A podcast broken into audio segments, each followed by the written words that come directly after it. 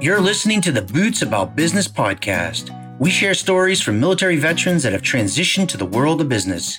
On the show, you'll hear conversations with business leaders, executives, and entrepreneurs that all started their careers wearing boots in the service of the U.S. Armed Forces. This podcast is equal parts about sharing great stories, helping veterans, helping businesses, and fostering a greater understanding of the value veterans can bring to business. And welcome, everybody, to episode number 17 of the Boots About Business podcast. I am your host, Frank Strong. Here with us today is Herb Thompson.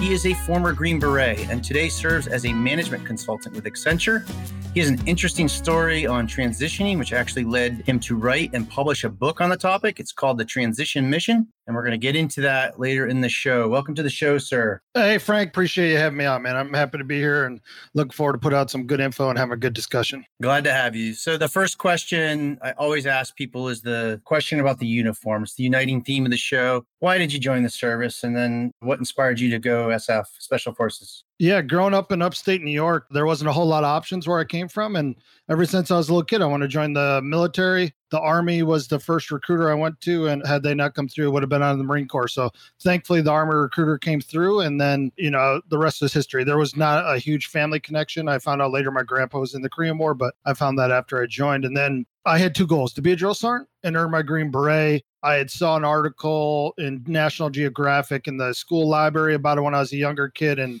that just made me want to be a Green Beret even before I knew really what it was, just from that article. And fortunately, I was able to accomplish both my goals in the military during my 20 years. Yeah, so there's a lot of myths and maybe misinformation and Hollywoodification, if you will, of what the special forces are, what the Green Berets do. And it's not an opportunity we have a chance to talk to somebody that actually served in that capacity every day. So let me ask you, what is it that Green Berets do? Yeah, I mean, really, Green Berets are expert in unconventional warfare. That is what we do now. There's other things we do, but we are one of the few, if only force, especially in America, that goes over and works by, with, and through a government force or indigenous force, whether that's government or non government.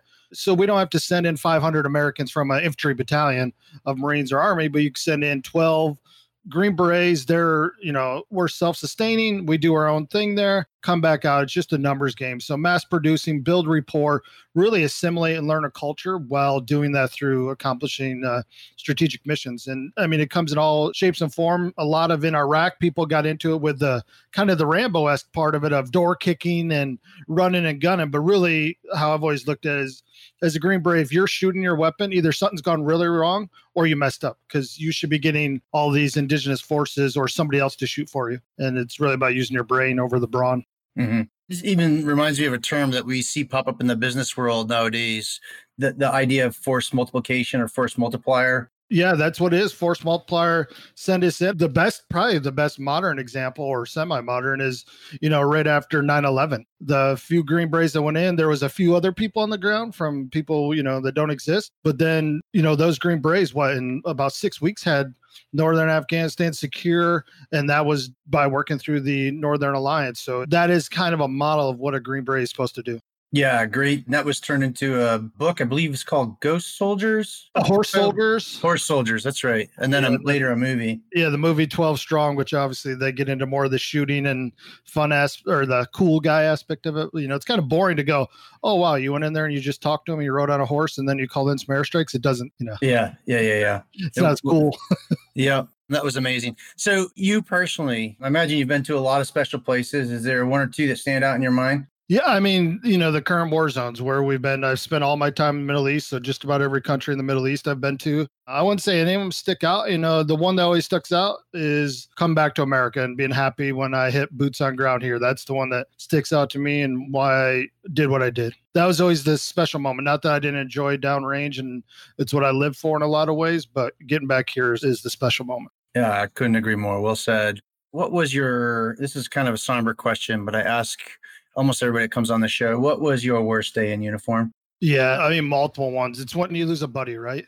When you lose a brother, you know, or sister, however, depend on the listeners, and that is the toughest days. And you know, when you sign up for combat arms, it's going to happen, right? Or if you're in special operations, it's a threat, but a lot of times you don't believe it can happen to you, or you accept it but those are definitely the hardest days those times or even now you know now that i'm out and i hear about something happening if i don't know them i like i know of the person so those are the tough days Yeah, for sure. And then the flip side of that question is what was your best day? Yeah, I guess the best. I mean, I think of a couple missions I had that were just awesome, doing kind of what a Green Beret is supposed to do, you know, surrounded, fighting with Indige and like no other care in the world and just happy. But I would actually say, probably surprisingly, now is my last day when I got to, I didn't even have a uniform on. I left base, didn't look back in the rearview mirror, and it was like, all right, next chapter of the life, let's go. So I will say that is, it's kind of what I look back now as the best day.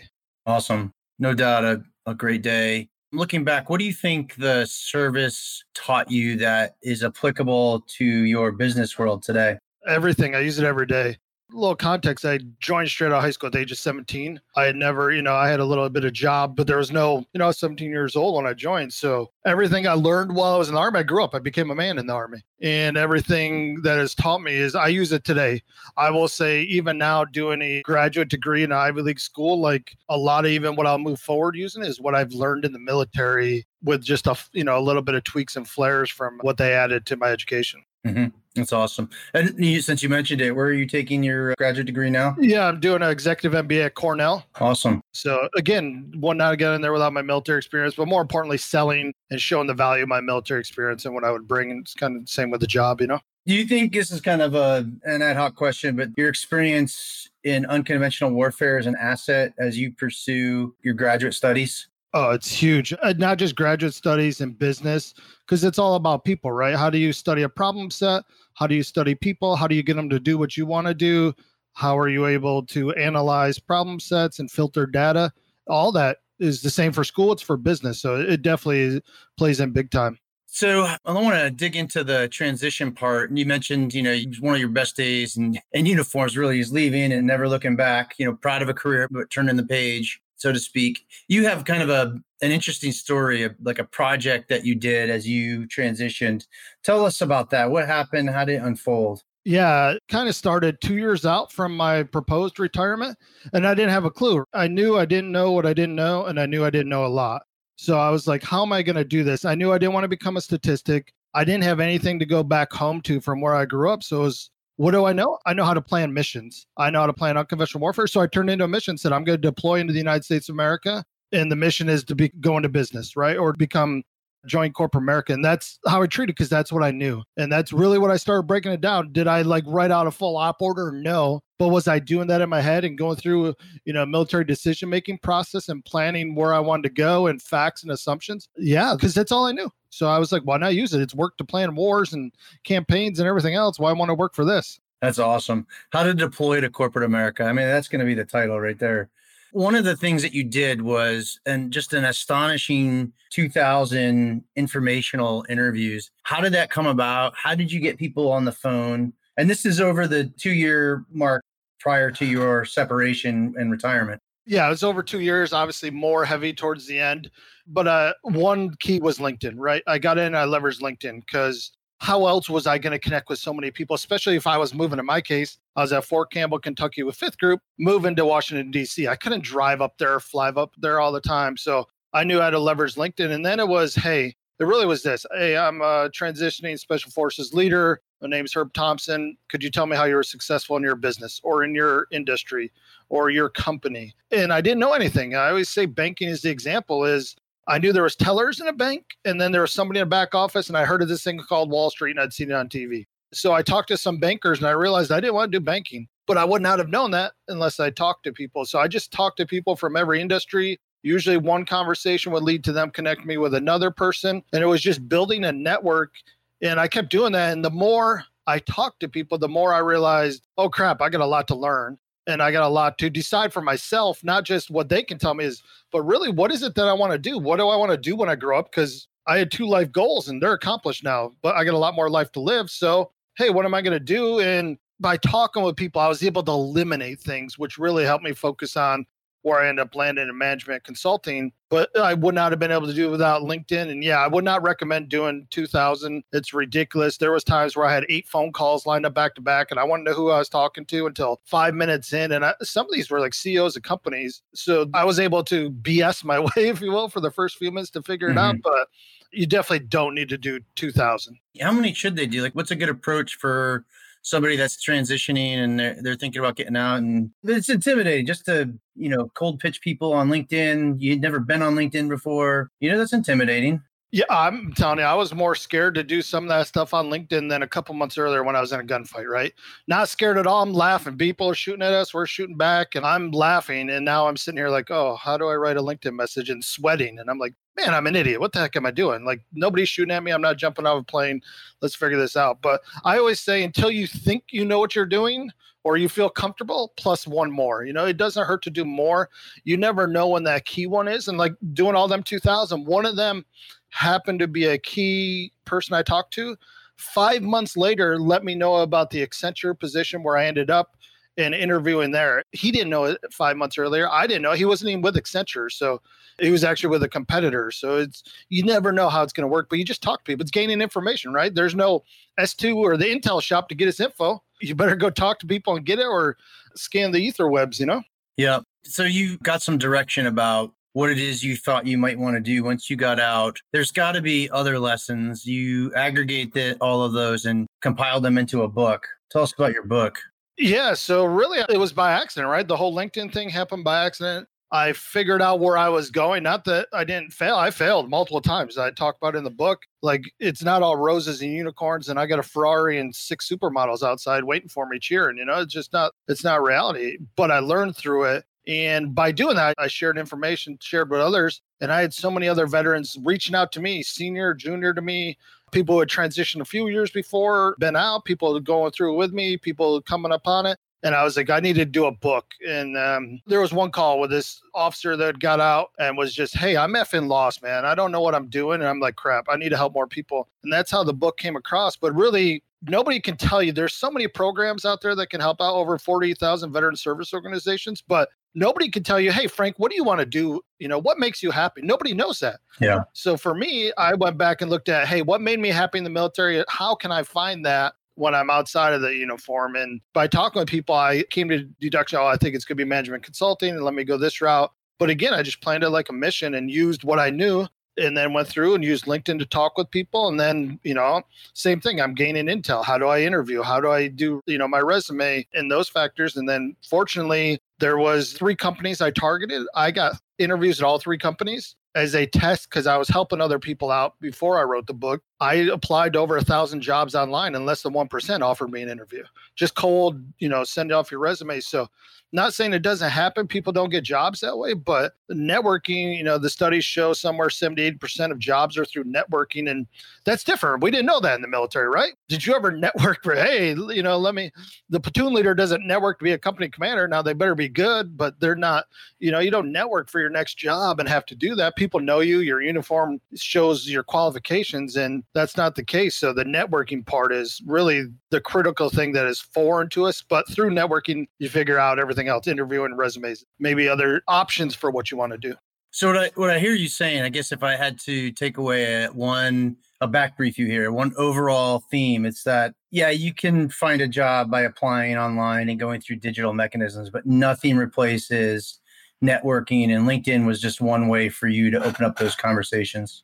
Yeah, exactly. You can get a job that way. It's just not likely. Yeah. To just apply online. But LinkedIn is the best, you know, professional networking platform there is. It's, it's the best, it's the biggest. You know, in the US, I think it's 170 some million of people on it just in the US alone. So it's the place to do that. And it's known for that. That's where it's easy to go to. And then you can reach out to anywhere, especially if you're moving, because how do you connect with people in you know Texas if you're stationed up in you know Washington State. Yeah, it's very hard to do, right? People don't have the Rolodex, and we don't have the phone books of the old days of doing that. So you better reach out through online purposes, and LinkedIn's the best one for that.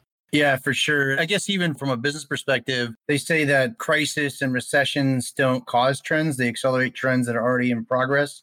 And this remote working trend was already in progress, and we've just kind of solidified that.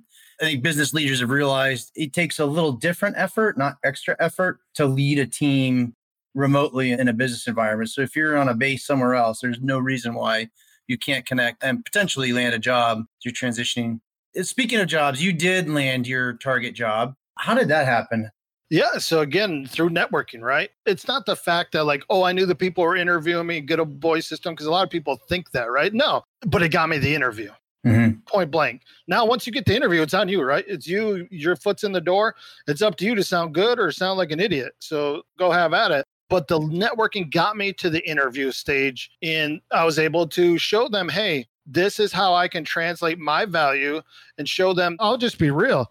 You know, interesting factoid for trivia night. Hey, there's one guy in the history of the Army to be a Green Beret and win Army Drill Sergeant of the Year. You're listening to him right now. Guess what? My crappy cup of coffee at the gas station still costs two bucks, just like yours does. it's like anybody listening, right? Nobody gives a care. Like it's cool and like, oh, thank you for your service, but yeah, it, nobody's giving you a job for that. So what I did was put all of my stories, and even now, stories sounds like, oh, it's fake, you know. But when I was articulating how I was going to bring my experience there, especially in the interviews, I used words they understood. So I talked about my clients, I talked about my key stakeholders, I talked about my customers, I talked about business processes. Now, everything I talked about was working with indigenous forces and combat operations for the most part. But I put it in terms they understood because they had to see me sitting next to him, not as like, oh, here's this, you know, crazy looking green beret, but oh, we need to see him as a consultant in this case. And I was able to do that. Hey, here's how I've leveraged technology to do that. And um, you know, fortunately, you know, through the interview process, series of interviews, they were eating it up, and then they offered me a position, and I ended up taking it because it's what I wanted. And is that like the ability to translate your military parlance into terms that a civilian business world can understand. That's something you kind of learned over time through all the chats and networking that you did. Yes, there's no way. Usually, most people military don't know that. So just like I, as a Green Beret, we assimilated culture, learned language. I had to learn the language. When I say deploying into America, learn the language. Mm-hmm. And depend on your industry, the language could be different. So or the nuances. So learn it but you only can do that by talking to people and then you know internet research and but a couple things i know the nomenclature of the industry so in consulting you're always talking about clients customers stakeholders and stuff and one thing that sells across every industry is numbers so hey if i say improve by 10% save 25%, executed X million of dollars, expanded outreach by X percent. Numbers travel. People understand that. Now we may have to figure out, hey, where's some ways we can do numbers based off our career? Because oh we had a property book and it was valued at 1.5 million dollars. Big deal. What's that mean? Yeah. But if we can put some numbers to what we've actually done or did excuse me people understand numbers. They don't even have to think. They understand hey improve by 25% that's pretty good. Yeah. I know a few guys that uh, had a reduction in their property book, and that wasn't good. yeah, yeah. hey, you've been out of the service a while. I want to ask how has time changed your perspective now that you've been out what three years or so? No i mean because i kind of started going you know it's been a little over two years when i started my official retirement days only 18 months ago. I hit my 20 and then i was going through a med board. I considered all that time like hey i wasn't doing crap. Yeah yeah.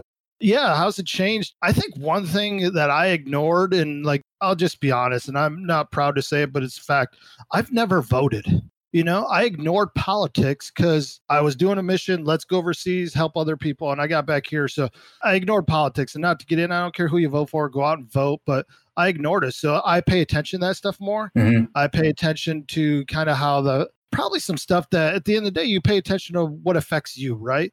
So when you're on a team or you're down at a you know infantry battalion or company, you don't care about much else unless it's affecting you and your family. So now maybe I'm looking at stuff. I did almost all my time studying the Middle East, countries there. How are they operating? That's the only news I pretty much watched or read yeah. every day. And now it's I focus on the US because I'm like, wow, there's you know, for 20 years, I missed a whole lot going on here that I didn't know was, you know, I didn't. Yeah. We're you know, in the military. You're kind of, even though I lived off base most of my career, you know, after I was first couple of years, you're still kind of sheltered because you're within that military community and a lot of stuff doesn't factor in. So that's really how it's changed for me. Yeah, well, I'm glad to hear that you're uh, you're getting involved and you're going to vote. Is there's something ironic about a guy willing to risk his life to, in part, ensure Americans can vote and then doesn't vote himself. It's definitely important. So definitely get out there and vote. Although I think by the time this run, the election will have been decided. So good.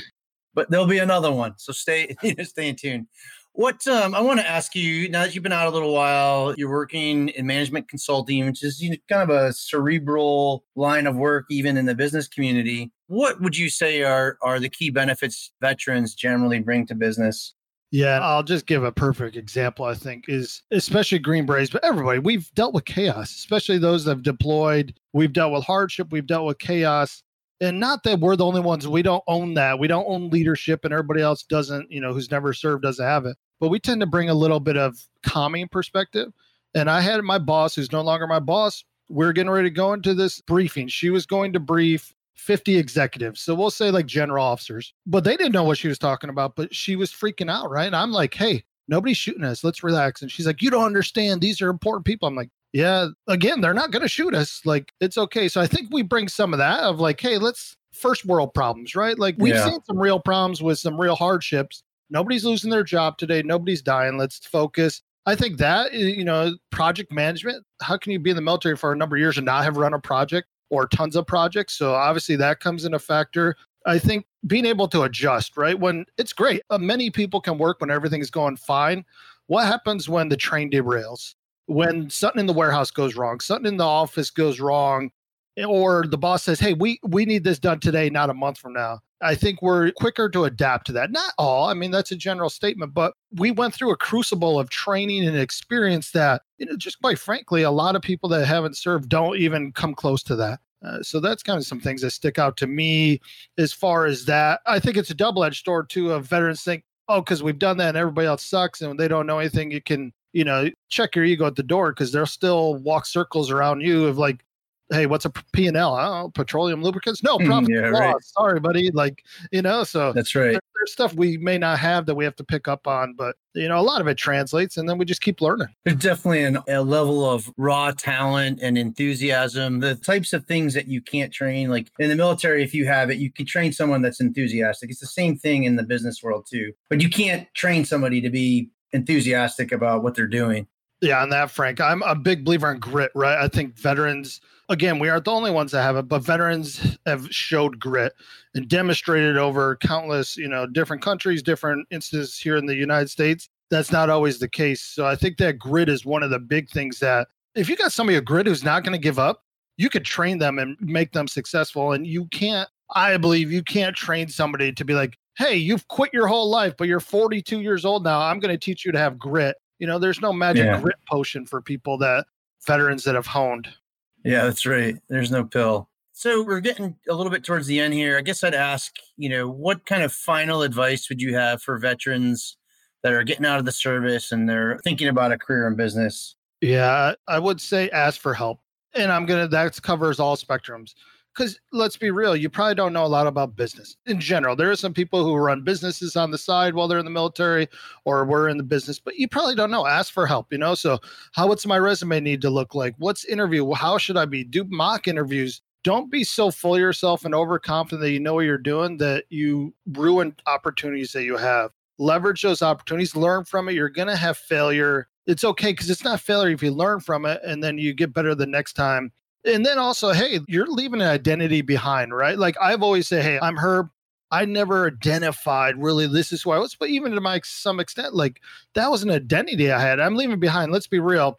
Two and a half years ago, there's a lot of people thought I was important as shit. You know, like, holy crap, you're a Green Beret, you're assigned doing this classified mission downrange. Like, I don't know, the people I was sending reports to thought I was important. Where and then you go one day, you go out the gate, nobody cares anymore. Yeah. So I think understanding like what's my new identity going to be? How am I going to find that new purpose to drive me? Because now it's not for mom, pa, and apple pie. What am I going to do?